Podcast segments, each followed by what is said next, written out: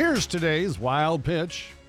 In football, quarterbacks, running backs, and receivers get all the glory, while offensive linemen go unnoticed unless they commit a penalty.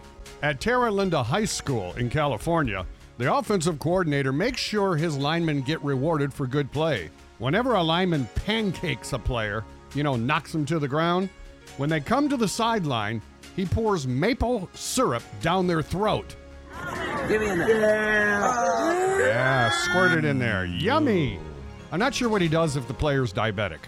That's today's wild pitch.